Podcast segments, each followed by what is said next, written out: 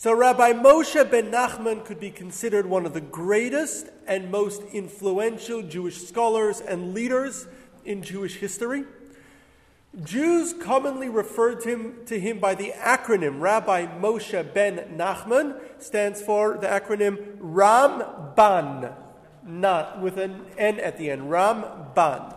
Now it's very similar to another very great Jewish leader, known in English as Maimonides, um, Rabbi Moshe ben Maimon, who, know, who is known as the Rambam, Rabbi Moshe ben Maimon. This is Rabbi Moshe ben Nachman. Two different individuals. Um, they lived. Um, uh, they, they lived about a century apart, a little bit less than a century apart from each other in different places. Um, but they did, uh, but their names are similar. In order to differentiate, the way Jews have traditionally done it is we call the Rambam, Rabbi Moshe ben Maimon, Maimonides, we put the stress on the beginning of the word. The Ramban, Rabbi Moshe ben Nachman, we put the stress at the end of the word, Ramban. So that's how we differentiate. It's easy to note the difference. Um, in Latin, he is called like Maimonides. He also gets himself a special Latin name, um, Nachmanides, son of Nachman. And that's Latin for son of Nachman, just like Rambam is Maimonides, son of Maimon. Nachmanides is son of Nachman. Regardless, we'll call him Ramban or Rabbi Moshe ben Nachman because that's the way he's known to Jews. He was born around 1194 in the town of Gerona in Aragon, which is northern Spain. Now, at this time, most Jews lived in Western Europe, in Christian Western Europe. And this was really the golden age for Jews in Christian Spain, and really one of the best times for Jews in Christian Western Europe. Jews had flourished in Spain. Jews had come to Spain, um, had already lived in Spain in Roman times. Um, very large numbers of Jews came to Spain after the Muslim conquest in the late 700s. But Jews came in particularly large numbers in the 900s and 1000s um, with persecution in the largest Jewish community in the world in what today would be Iraq or what we call Babylon. Um, there was a lot of persecution then, and so many Jews moved to North Africa, to Spain, and other places. So there was a very, very large, flourishing Jewish community in the 900s, 1000s, or the 10th century, 11th century. There was a very, very large Jewish community. In the mid 12th, and Cordova, of course, was the capital of um, Muslim Spain. It was a massive metropolitan city um, with um, universities and scholarship and artists, um, and uh, really the center, one of the great world centers at the time. In the mid 1200s, there was a fanatical group, sorry, in the mid 1100s, um, there was a fanatical group of Muslims called the Almohads. Um, most Muslims, by the way, throughout history did not tend to be fanatical, despite what you may see today and here today. Most Muslims in history were actually fairly tolerant. Um, we did a class some time ago about Islam and Judaism, um, but just for the record, and I've mentioned this before, Muslim countries had large Jewish and Christian populations. Um, Christian countries almost never had non Christians. They did have Jews, but did not have any Muslims almost because of persecution. So Muslim countries tend to be very tolerant. Um, the Almohads were the exception. These were a group of radical Islamists, um, one of the few in all of Islamic history, similar to maybe ISIS today, um, radical Islamists. And they took control of Morocco first. They spread across much of North Africa. And in the mid 1200s, they, in the mid 1100s, they captured southern Spain, including the city of Cordoba, a big metropolitan center, um, a great um, center of learning, of art, of scholarship, with universities, um, with great scholars, great writers. Um, and they basically destroyed the city entirely. Um, they destroyed much of Muslim Spain in the, in, in the course of that. um, really leading to what eventually Spain would be captured in the Reconquista, where it would be recaptured by the Christians, but this was after the fall. The Muslims destroyed themselves at first. But Jews were all forced to accept Islam or be killed. And so almost all the Jews of Muslim Spain moved northward towards Christian Spain, where there hadn't really been large Jewish communities at the time. Um, and they moved in very, very large numbers, very abruptly, to northern Christian Spain, the kingdoms of Aragon, Castile, and um, Portugal, um, were in the northern part of Spain, and they weren't affected by the Almohads. The Christians at first welcomed the Jews. They were mostly artisans, um, financiers. Uh, they had many of many. There were many wealthy Jews um, knew a lot about international finance, and so they were knew a lot about astronomy, um, navigation um, engineering, and they had many great skills. And so the Christians welcomed them and gave them great a lot of rights within Spain. They didn't have the same rights they had in Islamic. Um, in, the, in, in the Muslim lands, but they were given significant rights, and they really flourished then in northern Spain. So, this is the period that the Ramban was born in 1194 in, in Girona in Aragon, which is right near Barcelona today. Um, it was near Barcelona then. Barcelona was then the capital of Aragon. Now, this was also a time when Jews in Europe um, fared fairly well, fairly okay. Not great. They was still, there was still always persecution in Christian Europe, but they were okay. Um, this was after the period of the Crusaders, where there had been endless pogroms. It was before another period of pogroms that would start um, in the 1300s, but the 1200s was actually a fairly okay period for the Jewish people. Um, the Jews lived in Christian northern Spain. There was also a very, very large and thriving Jewish community in an area called Provence. Provence was its own country um, that was in southern France, so what today is called French Riviera. Riviera um, and southern France, and there were many, many large, thriving Jewish communities in Provence, in the, what today is the French Riviera. It was its own country, they had their own language, um, it was its own kingdom. Jews at the time were also thriving in northern France, that's where Rashi had lived. Um, France at the time extended into what today would be Germany. Um, so much of Western Germany today was then part of France. Um, Jews were thriving over there. Um, in, um, there were many major Jewish cities over there, and Jews were living in ghettos and still had very lot of limits, but they still were living. They were all interconnected, and there was essentially direct connection between um, the. There wasn't much war in Europe at the time. It was a fairly peaceful period, um, and so Jews thrived. Northern Spain, southern France, northern France. Um, they were all interconnected, and there's a lot of there's a lot of um, movement back and forth among Jews in these various places. All that's going to end soon. Provence would be captured in the late 1200s as captured by France. France in the early 1300s expels all its Jews. Um, Spain in the early 1300s begins a period of persecution of Jews. Germany as well. Um, there's this whole area of all of modern day France where Jews are forbidden to live. And so that kind of piece of West Jew, Jewish life, peaceful, peaceful West life of Western Europe, Jews in Western Europe, kind of comes to an end in the early 1300s. But the Ramban lived in a, this fairly peaceful time. So Ramban, Rabbi Moshe ben Nachman, is born in Girona and spends almost his entire life in Girona near Barcelona. He came from a very prominent Jewish family.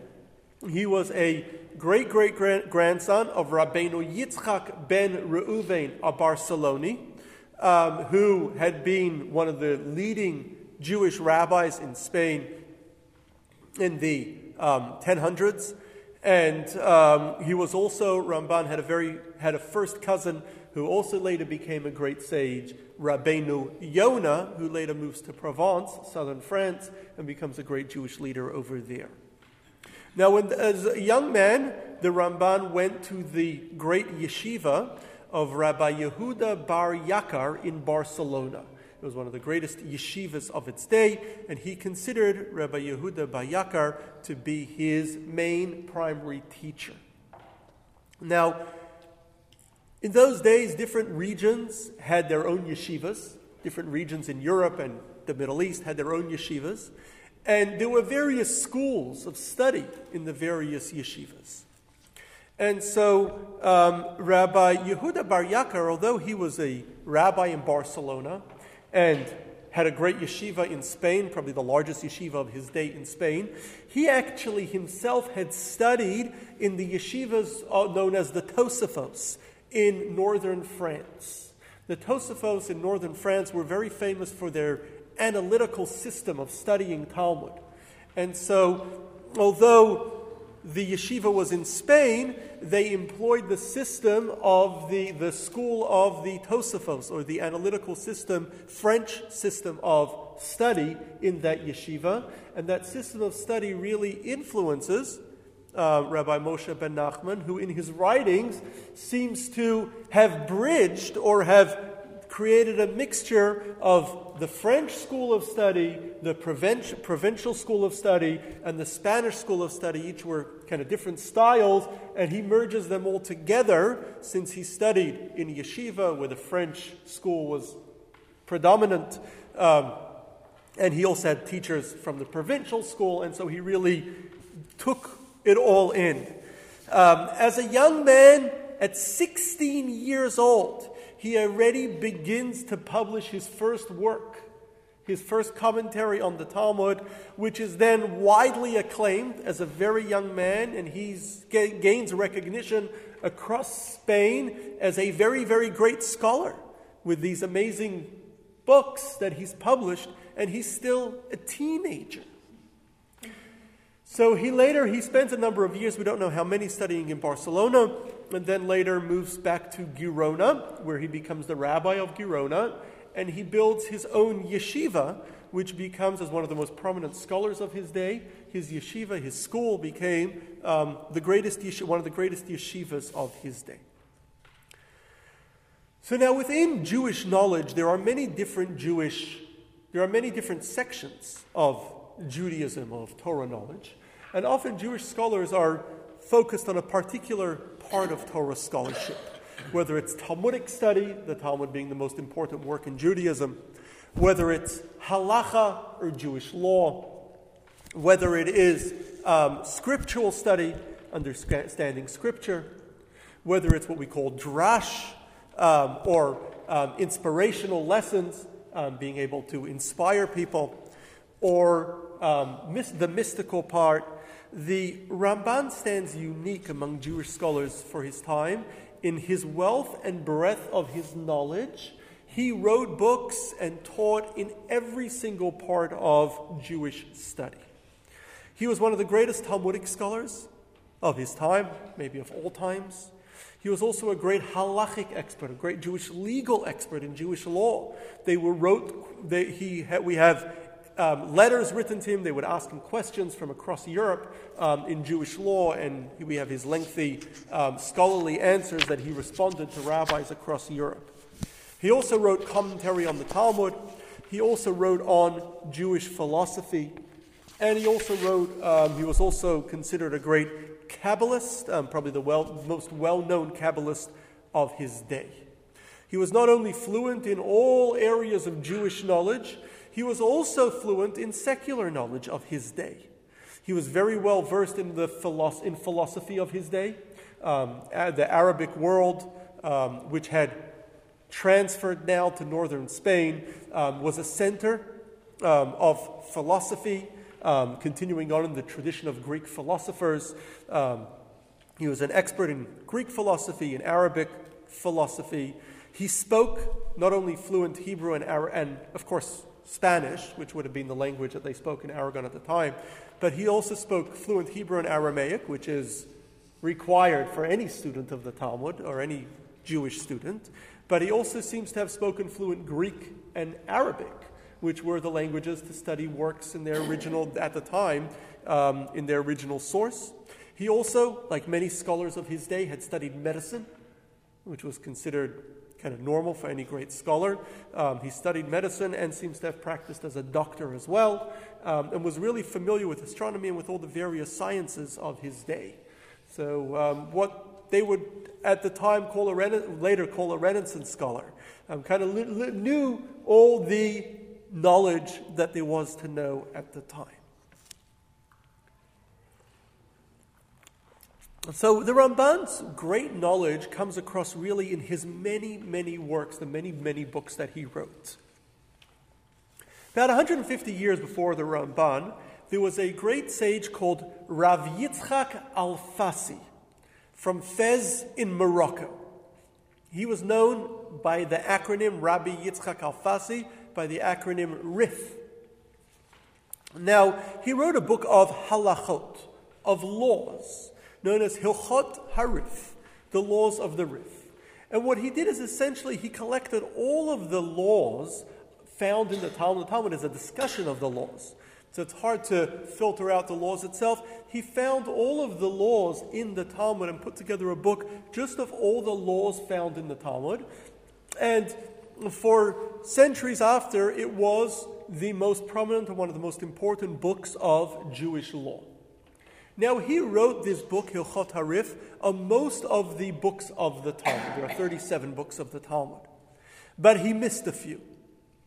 So the Ramban, as a young man, filled in the books that he missed, writing in his style, in the style of Rav Yitzchak Alfasi, writing the same type of book, that kind of the same style, and wrote a book, wrote it on two books of the Talmud, Bechorot and Nedarim, um, wrote the books of the wrote his own halachot, his own book of law based on the books of the Talmud.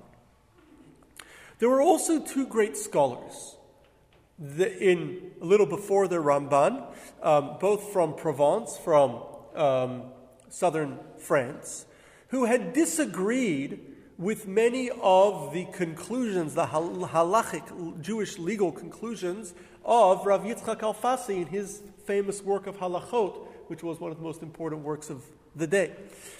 And they both wrote their own books, challenging many of the laws um, written by Rav Yitzchak Alfasi in the Rif. So the Ramban, Rav Moshe ben Nachman, wrote two books. One book was a book answering all the challenges of Rav Zerachia Halevi, called Sefer Milchamot, the book of wars, literally, um, challenging the Sefer HaMaor, the book of Rav Zerachia Halevi, answering all of his challenges on Rav Yitzchak Alfasi's work. And then he wrote another book of um, answering the challenges of the other great scholar, um, the Raavad Rav Avram ben David, um, answering his challenges on Rav Yitzchak Alfasi. He then wrote his own book challenging the, uh, one of the works of Maimonides, the, Ram, the Rambam. Maimonides had passed a couple decades, um, or a little bit before um, Rav Moshe ben Nachman was born. Maimonides had been born in Cordova. He fled when the Almohads captured Cordova as a young, as a young, as a young man, and he ended up, he traveled first to North Africa and ended up eventually in Egypt. So um, Maimonides had written many important works. We did a class previously on Maimonides. One of the important works of Maimonides is Sefer HaMitzvot, the book of the commandments. The Talmud tells us that there are 613 commandments, 248 positive commandments, things that you should do, and 365 negative commandments, things that you should not do, do not but it doesn't tell them what tell us what they are. It just gives us the total. But how do you know what they are? Well, the commandments are all found in the Torah. But how do you find 613 commandments in the Torah? What do you count as two commandments? What do you count as one commandment? What is counted as individual commandments? What is counted as a single one? How do you count them? You have to put on two pairs of tefillin, one on your head, one in your arm. Is that one or two? So that led to a whole, what we could call a genre or field of Jewish thought. Um, on counting the commandments. It's called Moneh HaMitzvot, to count the commandments, to figure out how to get to the number 613. So Maimonides wrote a book called Sefer HaMitzvot, the Book of Commandments, where he wrote his calculation of what the 613 commandments are. First, he puts together rules as to what counts as a commandment and what doesn't. Um, and then he lists the 613 commandment. Ramban wrote a book called Hasagot, um, challenges to Maimonides' list of commandments. Um, he disagreed with his list of commandments. He also wrote his own commentary on the Talmud, very important commentary on the Talmud. Um, he also wrote many, many letters of Jewish law, which are um, uh, to various communities, which were later collected and published in a book called Chuvot, a response of the Ramban. Um, he also wrote books of laws. He wrote a book of law dealing with healing and death and burial. He put a section over there about Gan Eden, the Garden of Eden, the world to come, what happens and resurrection. What happens after we die? Will we come back? So he has a whole section over there about that very important part of um, Judaism that isn't discussed um, by too many of his predecessors in great detail. He also wrote many inspirational essays, mostly coming from speeches that he gave over the years. Um, and so and they've, they've, been collected together um, in a book called Drashot Haran, the um, speeches of the uh, Drashot Haramban, the speeches of the Ramban. Perhaps his most famous work, though, is his commentary on the Torah. He wrote a very extensive commentary on the Torah. It is probably the most po- prominent commentary on the Torah after the commentary of Rashi. Um, Rashi, of course, is the most important and prominent commentary on the Torah, but Rav Moshe Bar Nachman wrote commentary on the Torah as well. He was also, as we mentioned, a great Kabbalist. He includes Kabbalah in his commentary on the Torah, and he also authored a number of works in Kabbalah. Rabbi, I have a question: Is his works at our disposal written in plain English? Are his works at our disposal? That's a very good question. As far as I know, um, his, his work on the Torah is translated. Um, there's a number of translations. I know ArtScroll has a translation of his book on the Torah, his commentary on the Torah. I believe there are multiple translations. I'm sure you could buy them on Amazon. But ArtScroll Publishers definitely has one. Um, his drashot, his speeches, the book of his speeches, Drashot Ramban, um, I believe, are translated as well. He also wrote an ethical will, which was common for Jews to write, where they would write kind of instructions to their children how they should live, values they should follow. So he wrote an ethical will to his children at the end of his life, um, telling him how to be a good person. And um, that's also available definitely in uh, translated into English. His works, of course, were all in Hebrew his original. But these, yeah, those are all in English. Um, his commentaries on the Talmud, I don't think, have been translated. So now, in the 13th century, when the Ramban lived, it was a time of a lot. There were many great Kabbalists living in Spain at the time. Spain was then a center of Kabbalah study, the study of Jewish mysticism. Jewish mysticism had really been studied throughout Jewish history, uh, but it had mostly been studied by individuals, in small groups. It wasn't really something that was publicly available. There was no printing. The books of Kabbalah were not widely dispersed or widely copied. But what would happen is, and even many scholars in Judaism did not, many rabbis did not, had not studied Kabbalah. It was only a select few teachers would handpick their students who they would want to teach Kabbalah to, and was taught just to those people, then they taught it on to the next generation. There were just select few that studied um, in each community. Um, there were many Kabbalists in the, in the 13th century in Spain at the time. The Ramban learned Kabbalah from a great Kabbalist in Barcelona in his day called Rabbeinu Azaria, as well as he had a brother, Rabbeinu Azriel. Um, it seems also that Ramban's teacher, Rabbi Yehuda Bar Yakar, was also somewhat of a Kabbalist himself, although we're not sure if he studied Kabbalah from him. There's actually a very interesting story told as to how Ramban started Kabbalah. Originally, Rabbi Azaria, who was a great rabbi in Barcelona, and a great Kabbalist, approached Ramban, who was a scholar, a young scholar, um, that he wanted him to join his Kabbalah group and study Kabbalah with him. He wanted to teach him Kabbalah. The Ramban refused, he wasn't interested. He was busy with his other studies. At the time, he was not interested in studying Kabbalah. So the story goes as follows. One time, Rabbi Azariah was walking past um, what we would call today a red light district. And as he happened to be walking past, there was a raid. There was a police raid, and they arrested all the people that were there in the building or in the area. And he happened to be in the area at the time, and he got arrested with everyone else.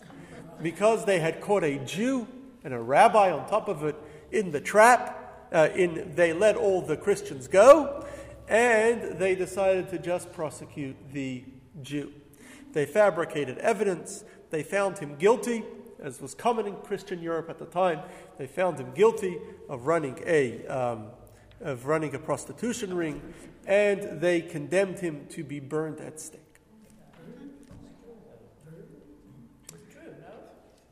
This is a story. A story or a true story? Is it a true story or a fact or fiction? So I know it's fact. I know. So Ramban, who was a prominent young scholar at the time, came to visit Rabbi Azariah, a very prominent rabbi in Barcelona. Um, in prison, he got permission to visit him in prison. He came to visit him, and um, apparently he was his. He had studied under him um, before he studied Kabbalah with him. He had studied other parts of Torah with him. And um, Ramban came to visit him, and Rabbi Azariah, and he was, very, of course, very distraught that he was going to be burned alive, which was common punishment in Christian Europe at the time. And uh, Rabbi Azariah told him, Don't worry, set a seat for me at your Shabbat table this week. He was meant to be burnt, I forgot to mention, on Shabbat, on Saturday. He said, Set a, set a seat for me at your Shabbat table. I'm going to join you for lunch on Shabbat. And so um, Ramban, he didn't know what to say because he knew that he was condemned to be burned at stake. He was locked in prison. But he did so. And as he stood up on Shabbat to make Kiddush, to do the Kiddush, um, he hears a knock on the door. He opens the door, and there is his teacher, Rabbi Azariah, is there at the door. He lets him, invites him in. He says, I thought you were going to be burned. What happened? So he tells him as follows. He said that he is, with his knowledge of Kabbalah, he was able to take a donkey and make that donkey look like him. And the donkey ended up getting burned, and he was able to escape.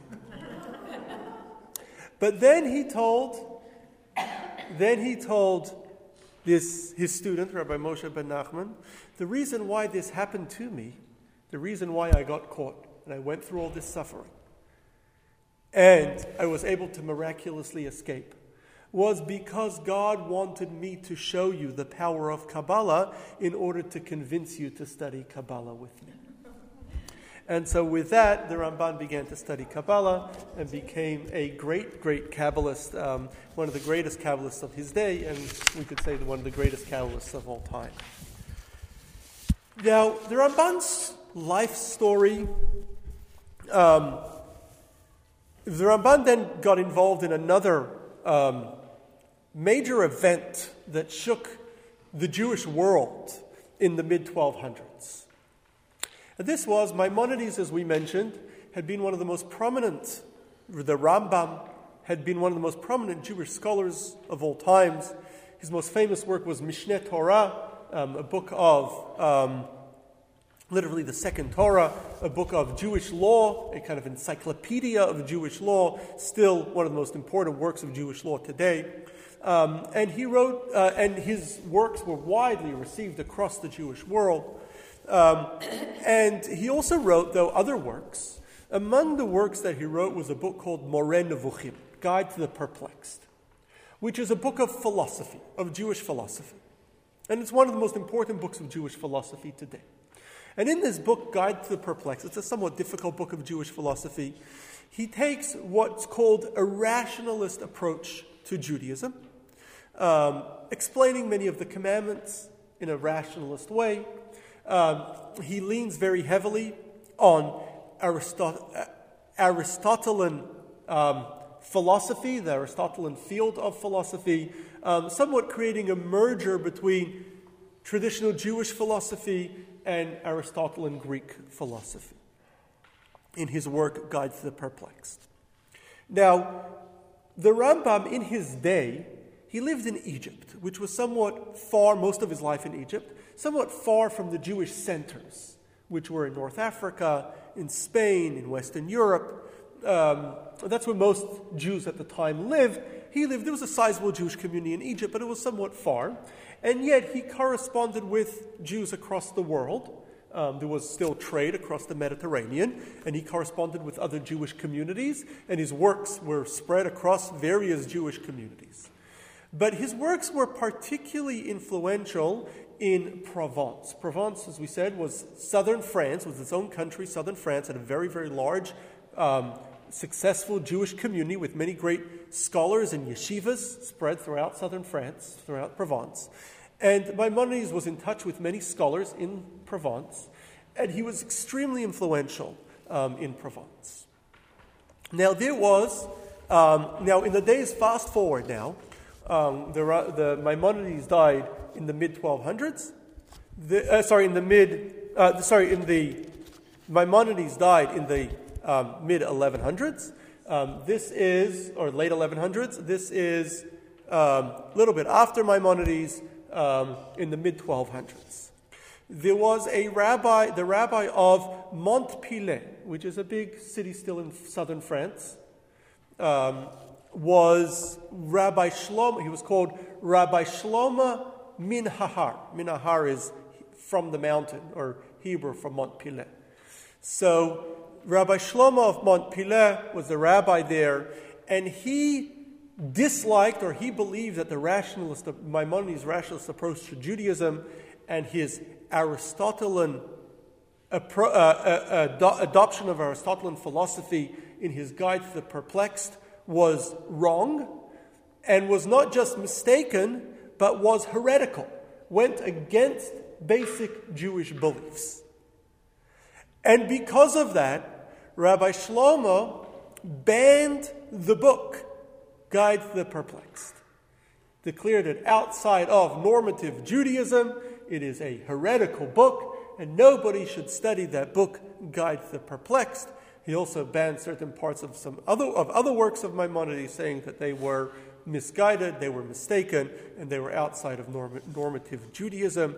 Um, together with his two students, Rabbeinu Yonah, who was a first cousin actually of the Ramban, as well as Rabbi David ben Shaul, with two of his prominent students and members of his court in Montpellier, and they banned the book Guide to the Perplexed. Now, the Maimonides had been very, very influential in Provence and was ex- highly, highly respected in Provence. When other rabbis across Provence heard that Rabbi Shlomo had disrespected Maimonides by banning his book, they were very, very upset. And they wrote very sharp letters to him to retract. And when he refused to do so, they decided they to band together a number of rabbis from various prominent communities, um, Lunel and um, and um, and Narbonne and a number of other rabbis from prominent communities in southern in Provence and southern France, and they excommunicated Rabbi Shlomo and his students for having the audacity to ban the books of Maimonides, the book of Maimonides. So Rabbi Shlomo was not going to give in so easily. He reached out to the rabbis in northern France, which was then another country, but there was a lot of communication back and forth. The rabbis in northern France were the Baalei HaTosfot, they were um, from the Tosfot schools in northern France, which had a very, very large Jewish community at the time, very prominent, very great schools. And over there, they were a lot further away from the Muslim world. And um, Muslim philosophy had not really reached northern France. It was not really prominent in northern France. And they generally did not study philosophy or encourage the study of Jewish philosophy. And so when he sent to them that he had banned the book of the Guide to the Perplexed, Moreh Nevuchim. Um, Rabbi Shlomo sent a message to them and told them what happened, how he had been excommunicated. They supported him. And the, the French rabbis supported Rabbi Shlomo in um, banning the book, The Guide to the Perplexed, the Moreh Nevuchim. And so this now turned into a whole Jewish debate with the Jewish communities now split. Jewish communities that banned the Guide to the Perplexed, Jewish communities that felt it was an affront to the greatest Jew, one of the greatest Jewish scholars, Maimonides, to ban his book. Um, how can you say that about Maimonides? And so there was this huge debate. So who's going to resolve this big debate? It was um, tearing apart Jewish communities, and so both sides turned to the Ramban, Rabbi Moshe ben Nachman, most prominent rabbi in Spain at the time, and one of the most prominent rabbis in the world at the time.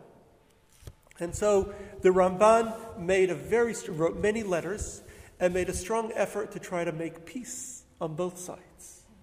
And he kind of took a balanced approach.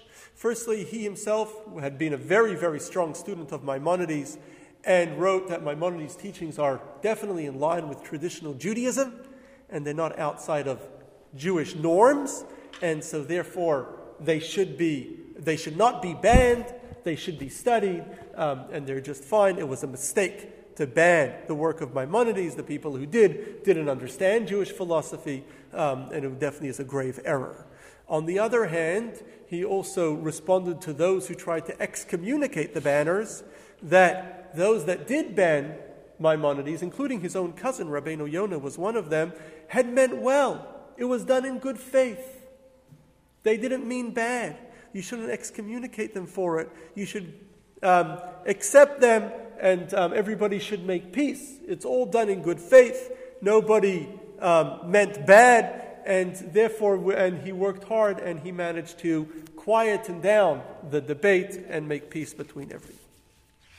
So the Ramban, from what I've described from you for you till now, was a great scholar, and we spoke a lot about his scholarship, one of the greatest Jewish scholars of all time, um, with a wealth of knowledge across every section of Jewish scholarship and secular scholarship at the time, widely respected in Spain and beyond as the greatest Jewish scholar of his day.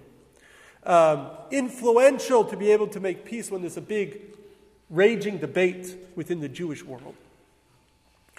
But his personal life was pretty uneventful. Nothing really happened. He lived in Gerona. He studied in Barcelona as a young man, which is not far from Gerona. And then he became a rabbi in Gerona, built a yeshiva, and lived his whole life peacefully in Gerona. He was the most prominent rabbi in Aragon and in Spain at the time. Um, as such, he developed a close relationship with King James of Aragon, um, who was the king at the time, and many of the um, civil leadership because he, as the leader of the Jewish community, the de facto leader of the Jewish community in Aragon, um, he uh, represented the Jewish community to the um, king, to the kingdom, and so he built a good, very good relationship with them. King James uh, um, was fairly tolerant to Jews um, and had a fairly close relationship with the Ramban, and um, his life was pretty uneventful for most of his life until 1230, until, um, until 1263. He's almost 70 years old. He's lived, lived mostly a peaceful, quiet life for most of, his, most of his life, leading the Jewish community in a fairly quiet time for Jews in Spain and across Europe. In 1263, the Christian, the Catholic Church um, already from the Middle Ages, had various orders, um, various um, groups of um, monasteries, and um, they they're called orders of the Catholic Church. And um, in Aragon and in Spain, the most prominent one at the time, um, and maybe even still till today, was the Dominican order. And so there was, and they were very, very influential, had a lot of influential with the crown and the court um, in the, throughout the church.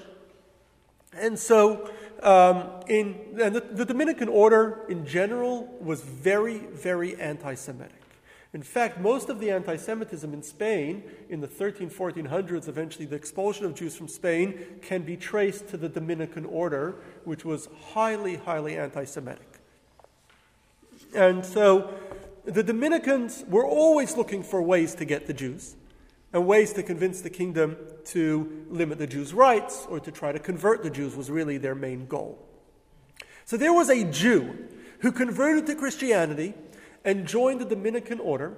We call it in Yiddish a Meshumad, a Jew who converts to Christianity.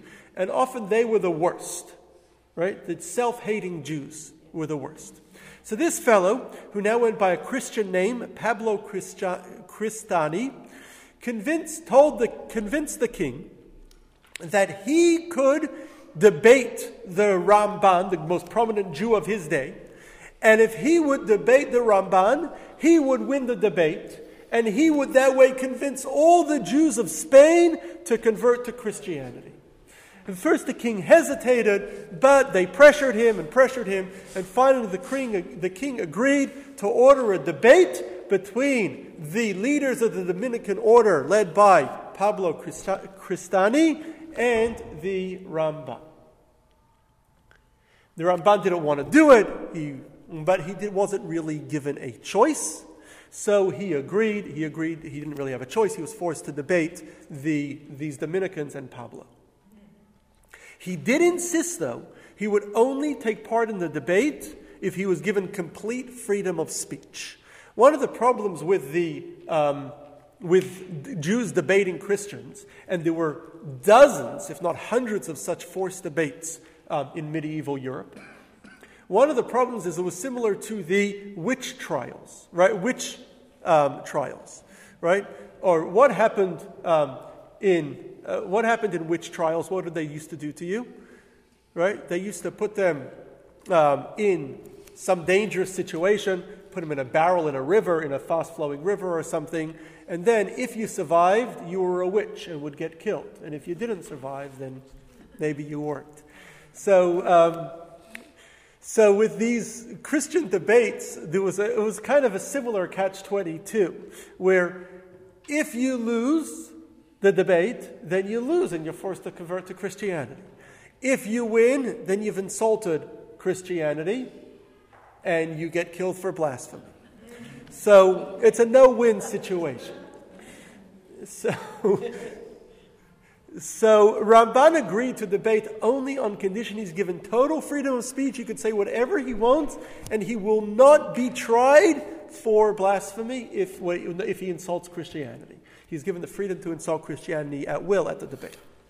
And so the king, who was fairly tolerant and somewhat pressured into this debate, agreed that he would not prosecute the Ramban for anything he said at the debate.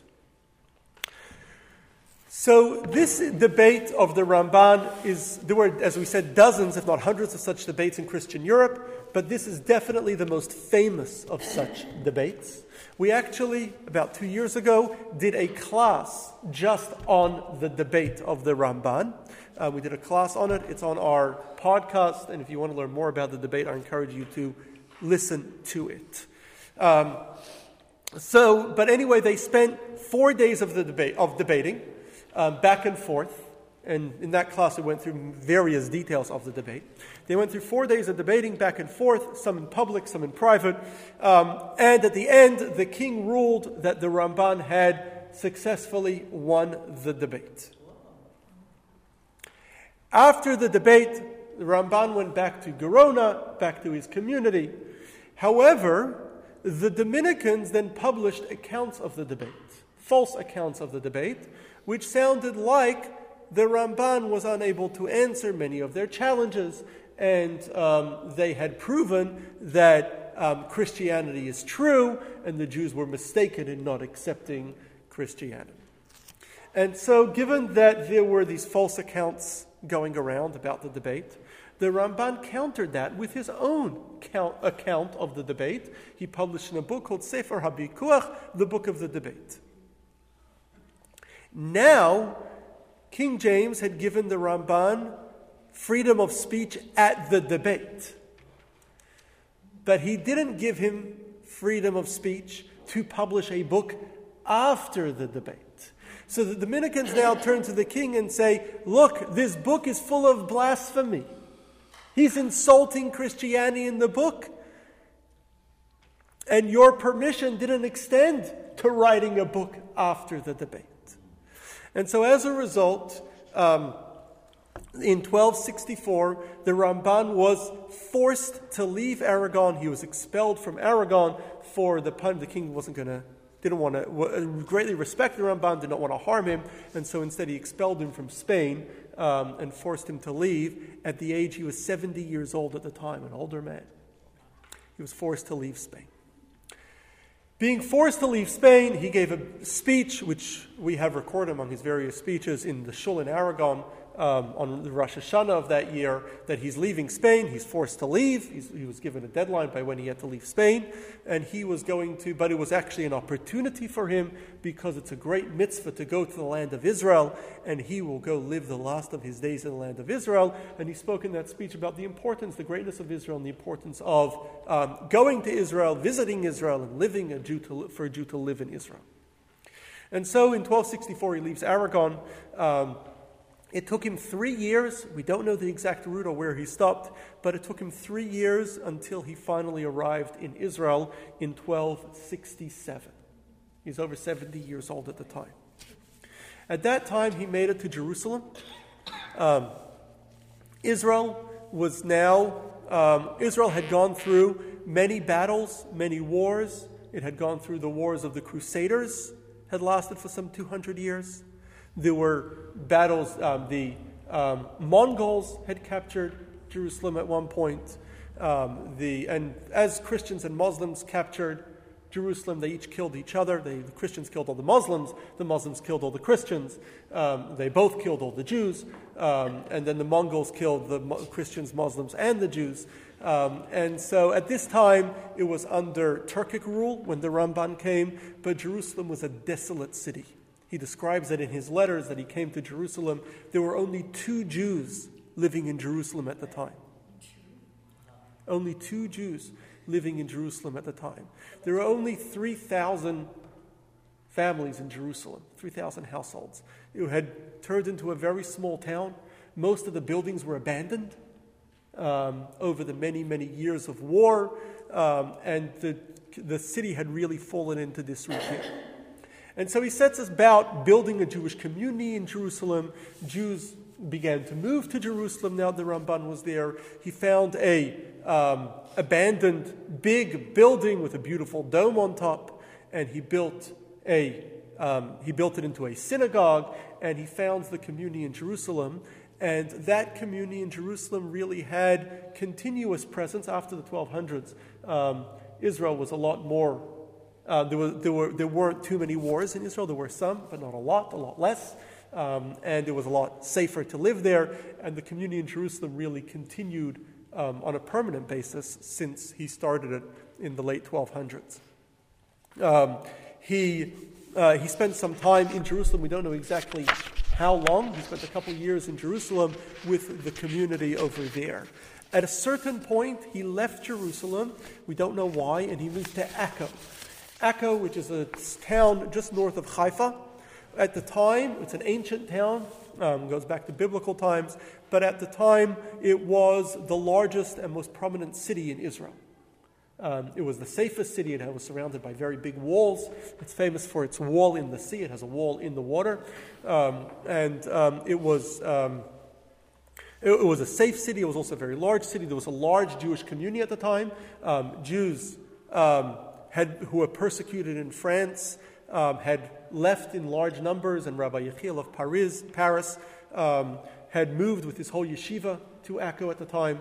And so he comes to Akko, uh, but he writes back to Spain a number of letters to his family. Um, he writes about life in Israel. He writes an ethical will to his son, uh, to his son Nachman, who's still in Gerona. And so we have many of those letters um, of, uh, of the Ramban where he writes about the land of Israel and his life in the land of Israel. He also, when he comes to Israel, he had written a extensive commentary on the Torah, one of the most famous commentaries on the Torah.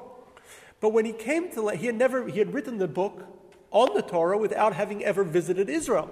Like Rashi before him and many other commentaries had written without ever having visited Israel. They didn't have good maps at the time. You couldn't go to the store and buy a map of Israel, right?